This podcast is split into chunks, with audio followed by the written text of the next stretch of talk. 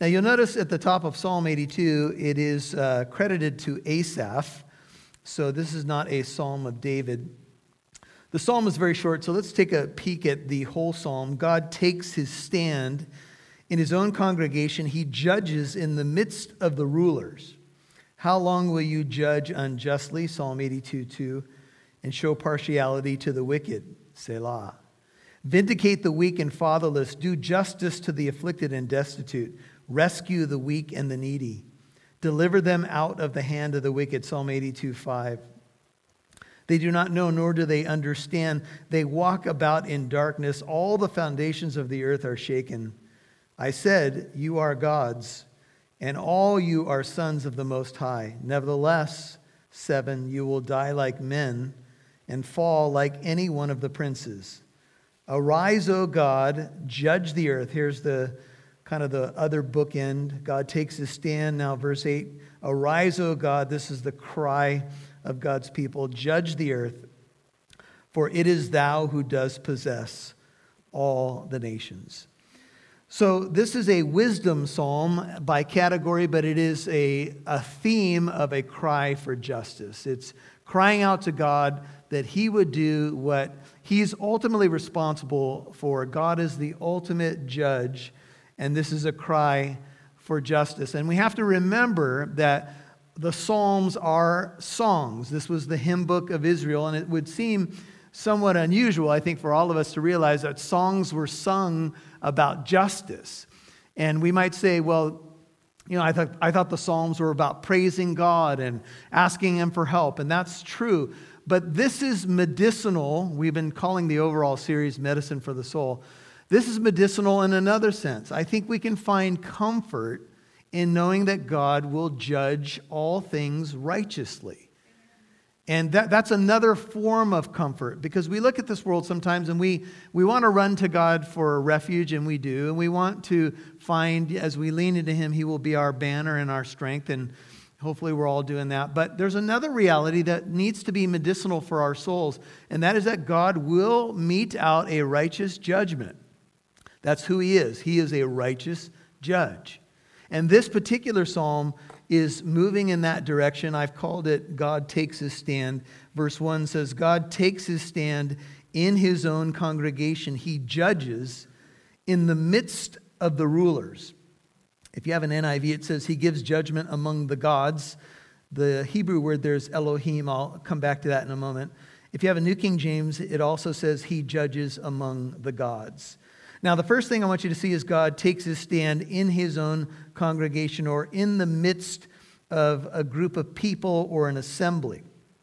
We read in other Psalms that God is surrounded by his angels, and there's perhaps billions and billions of angels that attend to him. And we know that angels are not gods, uh, and we know that sometimes in our Bible we'll read about other gods that the God of the Bible does acknowledge but take a peek at Psalm 96 just to give you one example, and there's many I could give you. This Psalm 96, it's in verse 3, it says, Tell of his glory, God's glory among the nations, Psalm 96, 3, his wonderful deeds among all the peoples. For great is the Lord, there's a divine name, Yahweh, and greatly to be praised. He is to be feared, what's your Bible say? Above all gods, small g, for all the gods, small g, of the peoples are idols, but the Lord made the heavens. Splendor and majesty are before him, strength and beauty are in his sanctuary. If you take a peek just back to Psalm 94, you'll see another cry for judgment. Verse 1, Psalm 94 O Lord God of vengeance, God of vengeance, shine forth, rise up, O judge of the earth. God is the judge of the earth. Render recompense to the proud. How long shall the wicked, O Lord, how long shall the wicked exult or rejoice? They pour forth words, they speak arrogantly. This is the theme of some of the Psalms. All who do wickedness vaunt themselves. They crush thy people, O Lord, and inflict, afflict thy heritage. They slay the widow and the stranger and murder the orphans. And they have said, The Lord does not see nor does the God of Jacob pay heed. Now, in Psalm 94, those first seven verses, I want you to see the cry of the righteous that God would uh, judge, that he would intervene. And then notice in the psalm uh, to the right of it, Psalm 96, there is a comparison or a contrast, I should say, between the true God and the gods of the peoples with a small g. Uh, in the Ten Commandments, God said, I am the Lord your God who brought you out of the land of Egypt. You shall have no other gods, small g, before me or beside me. And then he goes on to say, Don't make an idol. Now, Israel came out of Egypt, which was an idol factory, much like Babylon. That's why they made the golden calf, by the way, when Moses was gone for 40 days and 40 nights, because that's what they knew. They were used to that, even though they were Hebrew people and certainly they understood things and truths about the God of Israel. Still, they were prone to go to the false gods. Now, in Psalm 82 1, God, the true God, takes his stand in his own congregation. He is standing up, the judge, the ultimate judge, is about to judge the judges. All judges will be judged. And so I was thinking just before I came up here that to be a judge must be a very difficult position to be in. Let's just take a good judge, for example. You know, you wear the, the gown, you go up on a bench, you have a gavel, and you're making decisions. Sometimes people's lives are on the line. Sometimes it could even be the, the issue of a death sentence, and you hear testimony and you have to render a judgment. And oh, that our judges would be crying out to God, right, to make good decisions. And the book of James says, Let not many of you become teachers, for we will incur what? The stricter judgment. There is a judgment coming for those who teach, a judgment coming for those who judge. In John 7 24, Jesus said, Make a righteous judgment. Now, we have to make judgments every day, and I know a lot of people are big into saying, you know, judge not lest you be judged, and that's the only Bible verse that they know. But the Bible does teach that you have to make judgments every single day. You make judgments about your life, your occupation, your place of worship, how you're going to spend your day, who your friends are. You make judgments every day. The Bible doesn't tell you not to judge, it just says don't make hypocritical judgments. Amen? In the way that you judge, you will be judged, Jesus said. So, judges will be judged, teachers will be judged. And would to God that we would you know, make sure that when we are going to render a judgment, and this applies to all of us in any given situation, if we're going to make a judgment on somebody, let's be careful that we slow it down a little bit, downshift a little bit, make sure we've heard, you know, both sides of the story, and then make sure that we render a proper righteous judgment based upon the unchanging word of God and not our opinion or not who we lean toward or who we're partial to. And this is what was happening in the ancient world, and it doesn't happen today, just the ancient world. That's a joke. that people, you know, who had wealth and power could buy off judges. They would sometimes take the poor, the book of James, chapter 2, talks about this, into the law courts. And because they had money and influence and power, judges could be bought off and paid off. You know, there's so much garbage that goes on behind closed doors. And when you find someone who's a good judge, an honest judge, a righteous judge, it is a refreshing thing. We were praying before the service tonight, and we have, you know, Pastor Mike McClure in San Jose, Calvary Chapel, who's going to stand before a judge tomorrow. And uh, Robert Tyler's defending him. And, you know, we're praying for the pastors there at Calvary Chapel, San Jose, but we're also praying that the judge would have, make a righteous judgment. And not just how the political winds are blowing or whatever it may be. And we all, we all have to be careful because we all have our you know, ways that we lean and, and so forth. So God takes his stand. He stands up, if you will, from his throne in his own congregation or among the assembly. We can imagine angels here, but um, we can also take some pictures from other places in the Bible, for example, in the book of Job. Uh, in the book of Job, we know that the sons of God appear before God, and Lucifer is among them. And he seems to be checking in with God. And the question, the exchange happens between uh, God and Lucifer.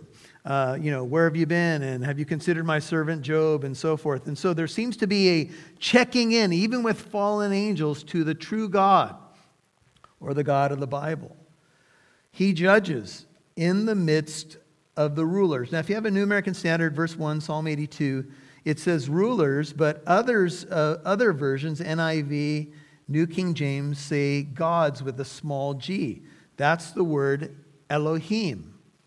And so some of you are saying, what, is, what does this mean that God judges among the gods?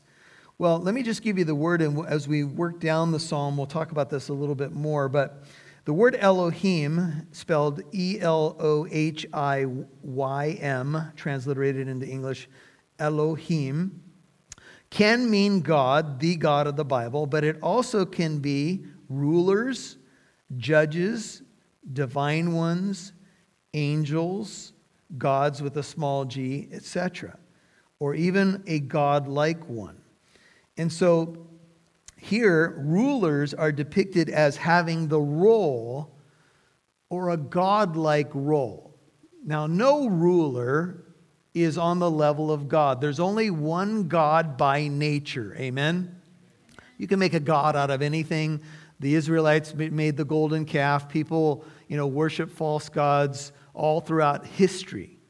Even Satan is called the God of this age, 2 Corinthians 4 4, or the God of this world. Now, he's not the true God. We all know that. He's a fallen angel, but he's attempting to get worship. He's attempting to be a God in one sense.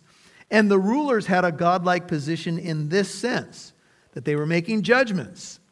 And if you were a judge in Israel, for example, what would your code book be? It would be the law of God.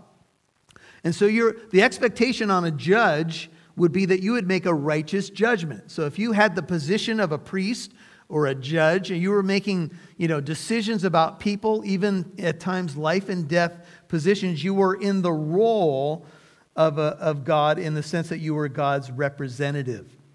The modern application could be the power of the sword with, for example, a police officer or a judge who might hear a capital case and have to render a judgment that has very serious consequences. The power of life and death. Ultimately, they represent God, if you will. They're not God, but they represent God. And this is what we're dealing with here. And the question comes to these rulers, they're human rulers. I, I think you'll see that as we move down. How long Psalm 82 2 Will you judge unjustly and show partiality to the wicked? How long will you do this? Will you render unjust judgments? And then there's the, the Selah, uh, which is a pause in the song, remember? But this is a pause right after a serious question or accusation. How long will you continue down a wicked path? Pregnant pause. Not a fun pause, is it? Because oftentimes when we've spent a little time considering Selah, which is pause and ponder and meditate on that truth, it's been wonderful. Like, oh, Selah, God loves me. Oh, Selah, the, the Lord of peace, the Lord reigns, righteousness. But here it's how long are you going to keep doing the wrong thing? And sometimes we need a little pause after questions like that. Would you agree? uncomfortable pause, bulletin shuffle pause. You guys familiar with the bulletin shuffle? It's when someone's sitting inside a church and the Holy Spirit's got a hold of them, they do the bulletin shuffle because they don't want to, they're trying to deflect the truths that are coming at them. It's called the bulletin shuffle. Anyway, never mind. How long? How long will you judge unjustly? How long will you show partiality to the wicked? Why don't you turn to the book of James for a second? James chapter 2. Hold your place in that psalm and we'll come back to it. But the book of James, James deals with a lot of hard truth, and this is one example of it. Here's James 2. we'll pick it up in verse 1.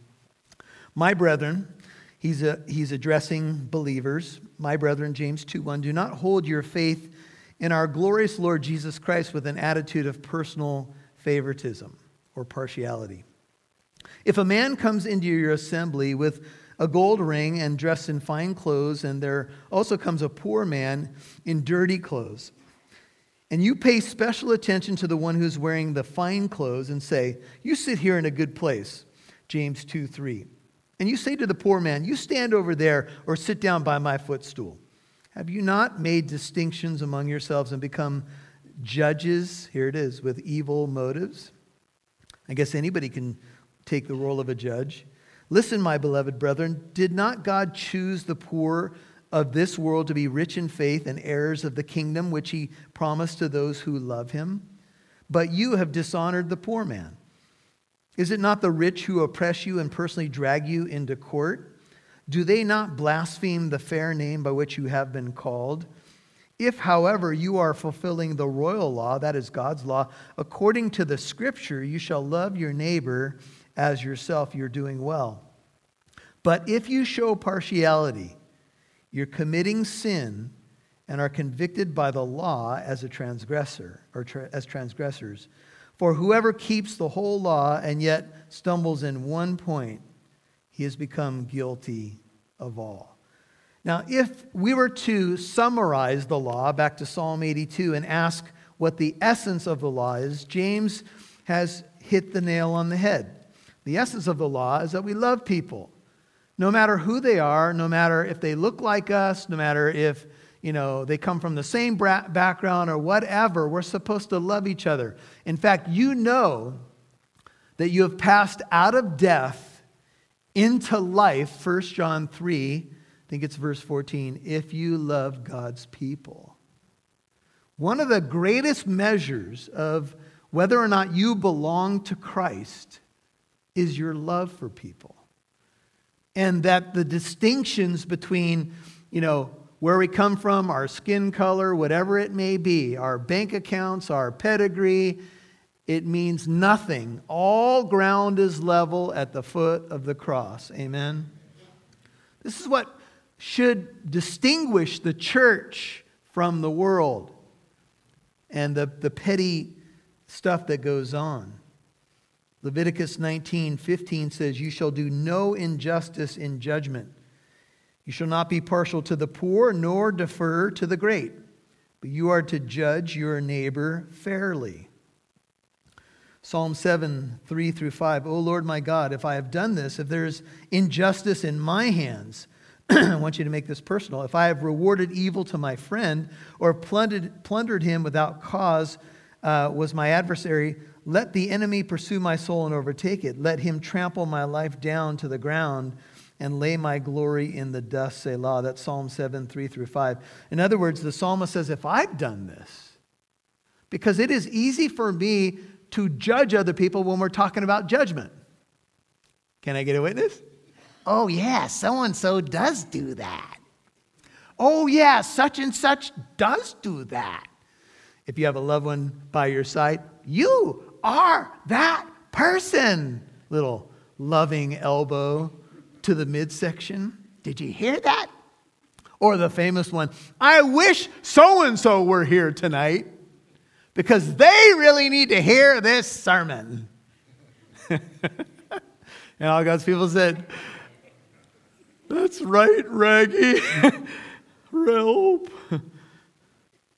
Proverbs 16 9 says, Better is a little with righteousness than great income with injustice.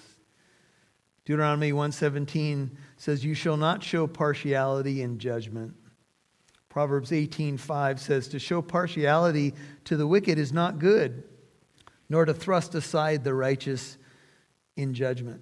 You can't judge something fairly if you are partial. Acts 10:34, Peter in the house of Cornelius, a group of Gentiles, Peter said, I am I most certainly understand now that God is not one to show partiality. So, how can I? So, let me just tell you that this is a transition to think about in these verses. This is back in Psalm 82. God's question is How long will you do things that contradict heaven's heart? Selah. Now, when we get to verses 3 and 4, I will tell you that you're going to see heaven's heart. It might be a little bit surprising. Because this is what it says it says, vindicate, literally lift up the faces of the weak and fatherless. Do justice. Here's what God, the ultimate judge, wants the judges of the earth to do do justice to the afflicted and destitute. Rescue the weak and needy, deliver them out of the hand of the wicked.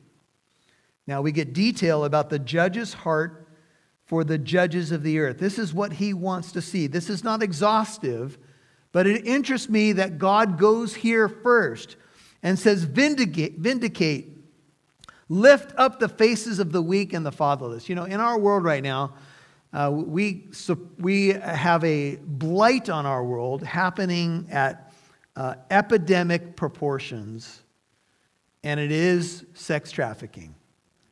And we support a ministry called Destiny Rescue. I'm actually wearing one of the bracelets that one of the, the girls that was rescued made. Um, and that ministry goes into very dangerous spots, brothels and bars and the like, and tries to rescue underage kids out of sex trafficking. It can be a very dangerous endeavor. And they sometimes have, they do whatever they have to do. Sometimes it involves exchange of money to rescue these kids out of this life. It is a ministry of vindication or rescue. And I have to ask myself, how much do I do of that?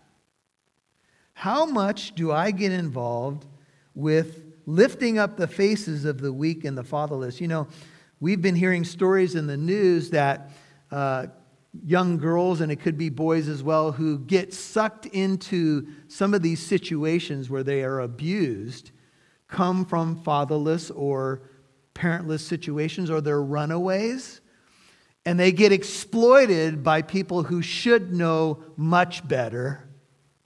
And I'm not going to get into the grimy details tonight, but some of you are aware of stories where people, you know, it, the, the evidence is very clear. They get somebody weak and vulnerable on the streets, they manipulate them for their purposes.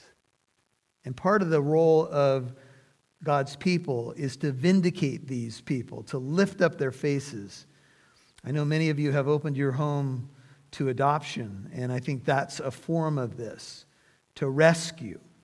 I think pro life ministry is a form of this. When we have you know, children who are the most innocent victims in the womb, um, this, is, this is part of what we need to cry out to God for. And we've got to be wise about how we do this. We need to realize we've all, all fallen short of the glory of God. So we, we need wisdom in the way that we walk this out because it's been done wrong. But the judge of all the earth, God, says, Rescue the weak, verse 4, and the needy, deliver them out of the hand of the wicked. I just wonder, and I, I have to ask myself these questions as a pastor how much church ministry is directed this way? I'd say some. Uh, I don't know if, if God has more for us to do. Uh, I know there's more to do. And I don't know if He might be putting on your heart to be part of the solution there. Those who may be caught in a net of manipulation and lies, that you would be an advocate for them. Uh, I'll let you think about that, but that, that's what was speaking to my heart as I looked at these priorities. In verse 5, it says, and I think this is a direct application to these leaders. They do not know, nor do they understand. They walk about in darkness. They're the blind leading the blind. And if the blind lead the blind, will they not fall into a pit? Jesus says. And it is interesting, you're going to see in a moment that Jesus quotes from Psalm 82. And when he quotes from Psalm 82, it is really on the heels of three major conflicts with the religious leader of, leaders of his day, which were seated in the chair of Moses. They were giving out the word of God, the law of God, though they had twisted and added to it. And they were also the ruling class of Israel, the Sanhedrin, which was the, uh, the chief priests and the Sadducees of the day. They were the political leadership of Israel as well as the religious leadership of Israel. And they were confronted by Jesus on multiple occasions. So Jesus did get political at times in his confrontations. And so, you know, James 127 is a verse that many of you have uh, put in your memory bank and this is pure and undefiled religion in the sight of our God and Father to help orphans and widows in their distress and to keep oneself unstained by the world. And so some churches have James 127 ministries because if that's the heart of our Father to rescue orphans and widows in their distress, to keep ourselves unstained by the world, etc., that's what we want to do. We want to do justice. Look at the action words. We want to vindicate, do justice, verses 3 and 4, rescue and deliver. I don't know what you're doing these days in terms of living your life for God, but that might not be a bad start. To see how you might be an answer to someone who might be in a situation where they're in a tough spot. You know, we do that annual Royal Family Kids Camp. And these are kids in the foster care system. And we raise money all year round. And it's not just our church, it's a ministry uh, around the states and maybe in other countries. And, and we're just trying to give kids from six to 10 years old just a little glimpse of the love of Christ for a week. That, that's something that you can do. And, and it often takes, you know, 50 to 60 volunteers to take vacation time from work and go down to a camp in San Diego and say, I will be part of the answer. And there was even a movie that came out about a counselor that had such a connection with a troubled kid that, you know, he ended up adopting that kid, I think is how the story went. And it's the heart of God. Not for us just to know about truth, but to do it. And those who were in these positions, you know, reminding me of John chapter 9, where they claimed to see, but they were blind and they couldn't even see Jesus's, or they wouldn't acknowledge Jesus being the Messiah when he healed the man born blind. Now, since you claim that you see, you are blind because you won't believe, is essentially what Jesus told them. They were the blind leading the blind. They thought they saw. In verse 6, leading into some of the more complicated portions of the psalm, says, I said, you are gods. This is again Elohim. And all of you are sons of the Most High. I want to take you to uh, the unfolding of this scene in John chapter 10, where Jesus quotes the verse. Hold your place in Psalm 82. We'll come back, but take a look. This is John 10, and this is a probably one of the more controversial sections because Jesus' response seems a little strange on a uh, kind of reading on the surface, but I think you're going to see what's going on. Take a look. This is John 10, uh, verse 22.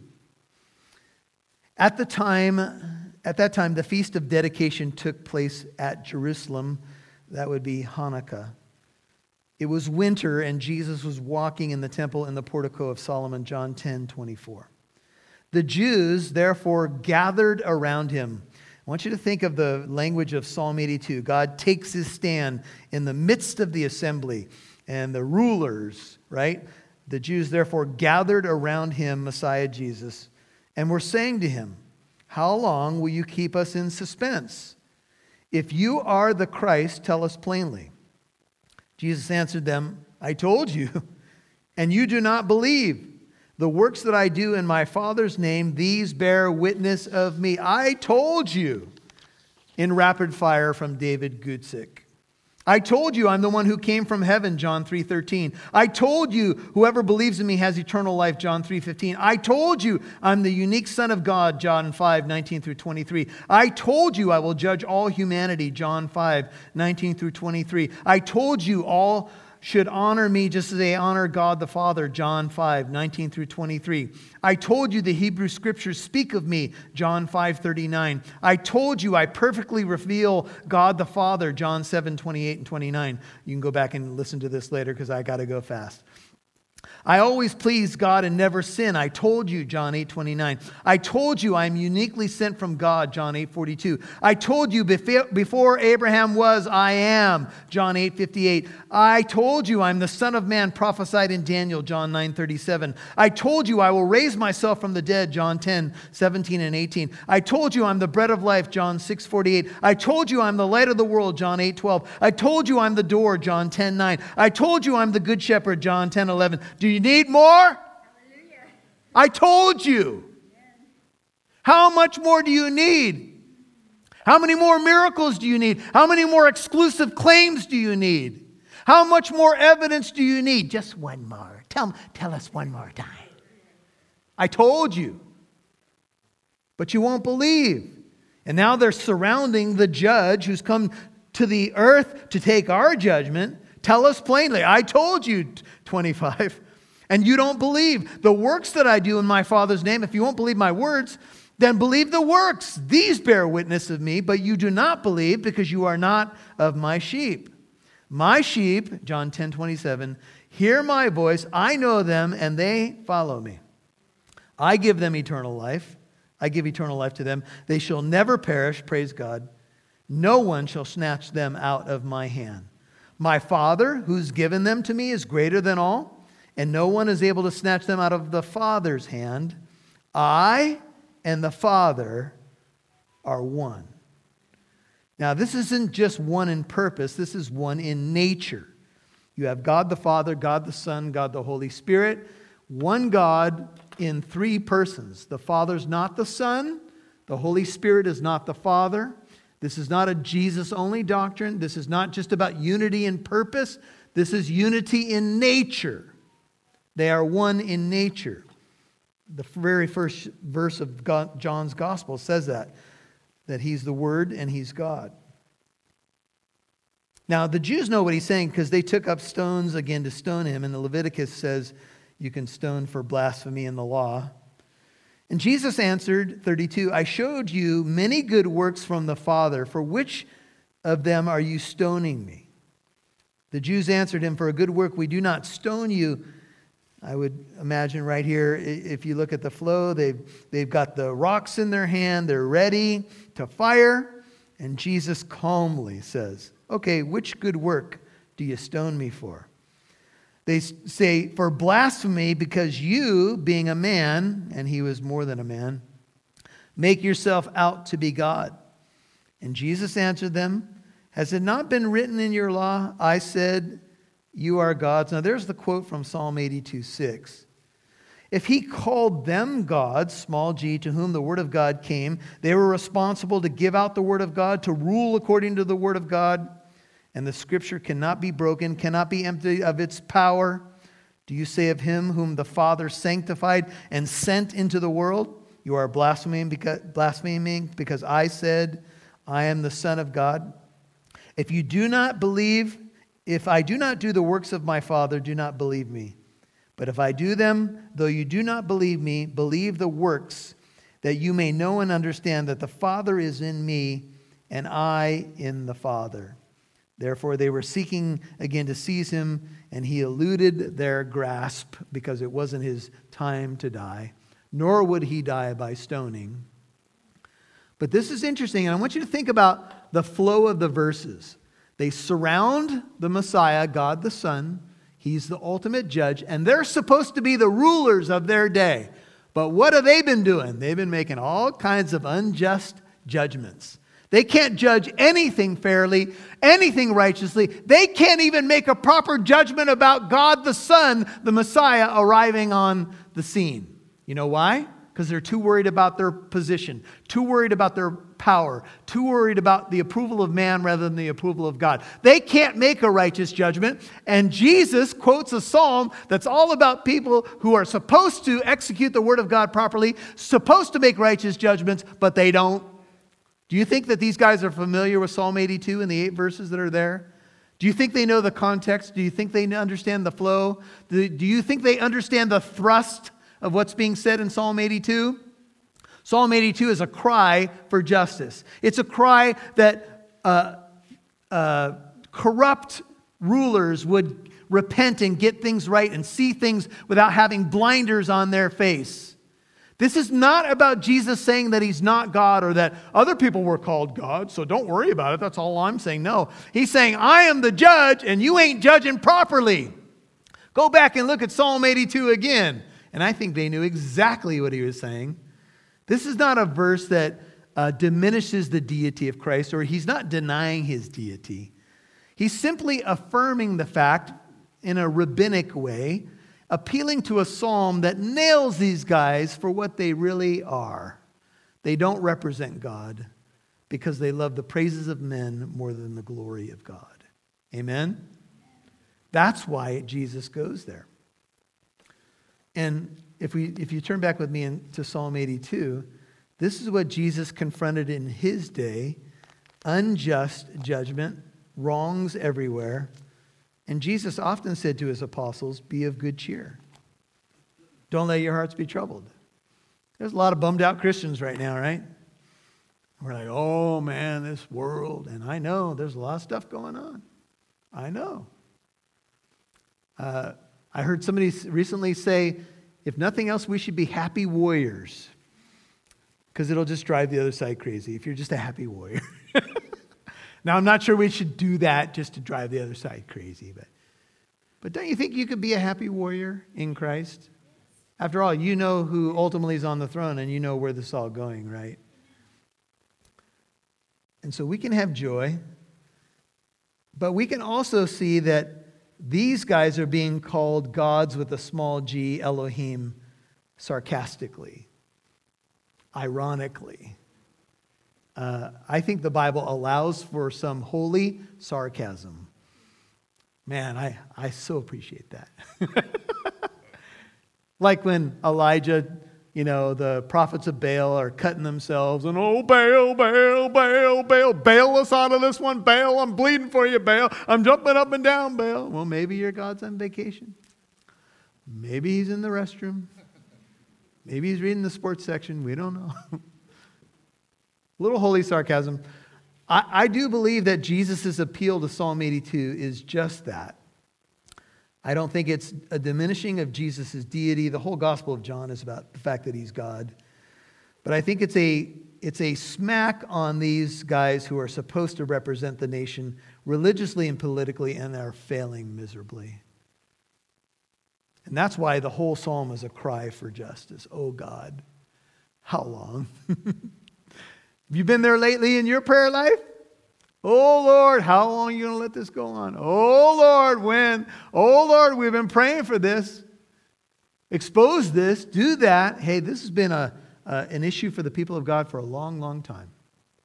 But ultimate judgment belongs to God. And these so called gods or rulers, verse 7, will die like men. Psalm 82 7, and fall like one of the princes. Do you remember? This is, uh, write this down for your notes. This is Acts 12, 21 through 24. Herod gives up, gets up to give a speech. And uh, he begins to pontificate. And uh, the people hearing the speech say, This is the, not the voice of a man, it's the voice of a God. And he was he didn't give glory to God and he was drinking it in. Yeah, tell me more, tell me more. And an angel of the Lord killed Herod on the spot for not giving glory to God. I want you to see Psalm 82 7 in that light. That a guy can be sitting in a, on a throne in a king's chair and uh, getting the accolades. And, and if you're sitting there and you know that Herod's done all these terrible deeds and killed some of the church, and you're looking at it, you're like, oh God, when are you going to step in? And that's, that's an instance when Herod was killed on the spot for not giving glory to God. Jesus said of the religious leaders of his day, the scribes, the Pharisees, Matthew 23 2, have seated themselves in the chair of Moses. There was literally a chair of Moses in the synagogues, a teaching chair. Also, you could say a chair of judgment. Therefore, all they tell you do and observe, but do not do according to their deeds. For they say things, but they don't do them. Here's what they do they tie up heavy loads and lay them on men's shoulders but they themselves are unwilling to move them with so much as a finger. But they do all their deeds to be noticed by men. They broaden their phylacteries, they lengthen their tassels of their garments. They love the place of honor at banquets, the chief seats in the synagogues, respectful greetings in the marketplaces, being called by men rabbi. They love all that attention. But they sit in the chair of the judge, but they don't give a proper judgment. And when we see this, when we see injustice, this is our cry. Verse 8, final verse Arise, O God, judge the earth, for it is thou who does possess all the nations. The nations are yours, the world and the people in it. Why don't you judge now? You ever had one of those days where you're like, Maranatha, come, Lord Jesus, and come right now, because there's some people over there, and people over there, and they need judgment. then God might speak to your heart and say, Do you remember when I saved you? Aren't you glad I didn't come back before then? You see, God's not slow about his promises as some count slowness, but he's patient toward you, not willing that any perish, but all come to repentance. And so he waits. He's fixed the day, he knows when he will judge. And so we have to trust him even with that time frame. And I think we certainly are reading a Bible verse here that gives us that uh, allowance to pray, O arise, O God, judge of the earth. The nations belong to you. How long, O Lord? All of that. But we also have to trust God with the timing of these things because we're not the only generation that's ever seen some troubled waters. We're not the only people group in the church that's ever had some questions about whatever we're questioning tonight. All right? A uh, couple final verses. Luke 18 is a place I want you to take you. Luke 18. The Psalms are about uh, worship and prayer. Just take a peek. This is something that Jesus says, Luke 18, and then we're, we're going to wrap it up.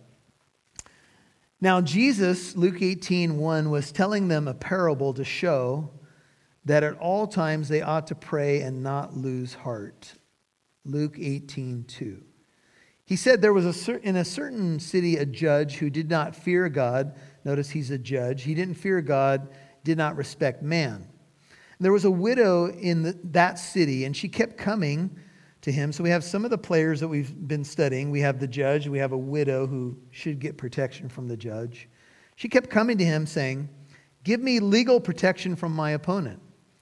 And for a while he was unwilling. But afterward he said to himself, Even though I don't fear God nor respect man, yet because this widow bothers me, I will give her legal protection, lest by continually coming she wear me out. And the Lord said, Hear what the unrighteous judge said. Now, this is a parable from the of contrast. God is a righteous judge, here the unrighteous judge. He says, the unrighteous judge finally gives in because of the constant uh, appeals. Now, shall not God, the righteous judge, by contrast, bring about justice for his elect who cry to him day and night, O God, come. O God, judge. Maranatha, you fill in the blanks. And will he delay long over them? I tell you that he will bring about justice for them speedily. However, when the Son of Man comes, that's the Messiah, will he find faith on the earth? Now, here is a parable of contrast, and Jesus' words about uh, I said, You are gods, is, a, is also a contrast. It's from the much lesser human fallen rulers and judges to the greatest, the judge of all the earth. And here's what struck me, and this is my final thought for you. Do you know that the judge of all the earth came down to this earth to take your judgment? Do you know if you were to summarize his mission, the one who was enthroned in heaven above, the one who shared the glory with the Father and the Holy Spirit, the one who said, Lord, I want my followers to see my glory, left heaven's glory, took on humanity, took on the role of a bondservant, was made in the likeness of men, and came to die on a cross, to die a death on a cross. And the judge took my judgment at the cross. My God, my God, why? Have you forsaken me? That's what he cries from the cross. The judge allowed himself to be judged. He took my judgment, my penalty. That is the amazing truth of the gospel. That's what I and you, we are anchored in, we live for. Amen? The judge took my judgment. They led him away to be executed instead of me. He took my place. The, the righteous one died for the unrighteous to bring me to God. This is what we share with people. Because we could be quick to judge. We could be quick to, you know, say to the whole world, it's all over. Everybody, there's nobody left, Lord. I'm the only one. No, you ain't. But we need to remember what the judge did for us and that he is coming. Father, thank you for the hope of the gospel. It is the anchor of our souls. I think of a scene in Matthew 25 when Jesus will take his seat on his throne and he will judge the world. He will separate the sheep from the goats. And it's remarkable because the essence of what the Lord says in that text is I was hungry. the people who belong to me, I was hungry and you gave me something to eat. I was naked and you clothed me. I was sick and you came to me. I was in prison and you visited me. And we see that the actions of God's people reveal who they belong to. It is not a story about being saved by works. It is simply the reality that God's people will be known by their deeds. We are saved by grace. The judge took our punishment in full at the cross, but our deeds reveal who we belong to, what king we follow, what drummer we march to. Would you help us, O oh Lord God? Because sometimes we spend so much time worrying about judgment that we lose what we should be doing. God, forgive me for the times when I've done too much of that. Too much nitpicking, too much maybe splitting hairs when all the while you've called me to be active, lifting the faces of the needy and the broken, living the gospel, doing exactly what you did when you were here, extending your hand to people who no one wanted to talk to. No one wanted to be near them. And I know many in this fellowship have that heart, and they do that ministry, and I thank you for that.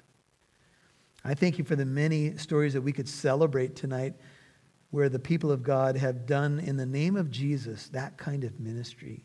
And it's beautiful, and it's not easy. Sometimes maybe we're even misunderstood, but Lord God, would you help us to have your heart? And to walk out your heart in this world until you bring us to be with you. Would you cleanse us from any judgments that we've made that are unrighteous judgments, Lord? Would you help us to see that clearly? We, we have to make right judgments and we have to weigh our doctrine carefully and what we believe and why we believe it. That's all true. But Lord, there's also an aspect of our walk that we can easily pass by, and that is that we have to have your heart for people, broken people, just like us. Would you bless your people tonight? And those who are watching via live stream, would you encourage their hearts? Would you speak to us in a Selah moment at the end of this message by your Holy Spirit about just how we put feet to this, Lord? It's not to be overwhelming. It's not, we got to do these 27 things now. No, it may just be one thing. And it may be for the people that are closest to us. If you haven't met the King, the Lord, He wants to save you, and He took your judgment at the cross. Would you cry out to Him for salvation? Ask Him to save you. He is faithful. Repent of your sin and trust Him as your King and your Lord and your God. He'll be faithful to save you.